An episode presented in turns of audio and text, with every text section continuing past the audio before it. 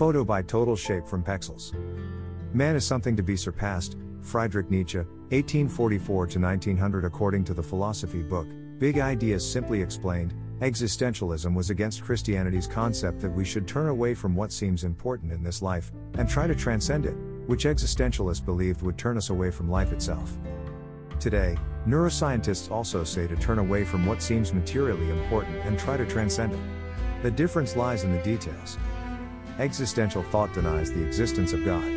Today, the alternative science community, fast becoming mainstream science, places God, or Source, as a force which is designed to be manipulated, for the greater good of our planet and inhabitants.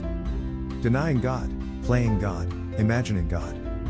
Recently, I began listening to guided meditations. Desiring improvement of a physical nature, I thought I would experiment and see what happens. I chose one, donned headphones, and turned on my tablet. I was a mess of jitters. I thought perhaps I should give the meditation more time until my chaotic mind calmed down. Never happened. I jittered, squirmed, and sighed throughout the entire audio. Even during the meditation, I recognized my mind wasn't quite accepting the vibes. Nevertheless, I bulldozed my way through to the end. Stubborn me. I don't know what I was expecting, yet didn't focus on the why. Mostly I pondered whether the session was a total waste of time. Not just this doubting thought entered my awareness. At that very moment, a big storm was passing through.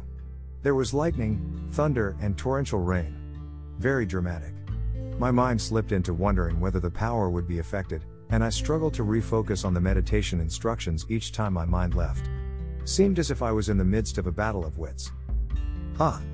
The storm stopped around the same time the meditation ended. When I stood up, I looked down at my arms, and to my astonishment, they looked a lot longer and thinner than I had thought.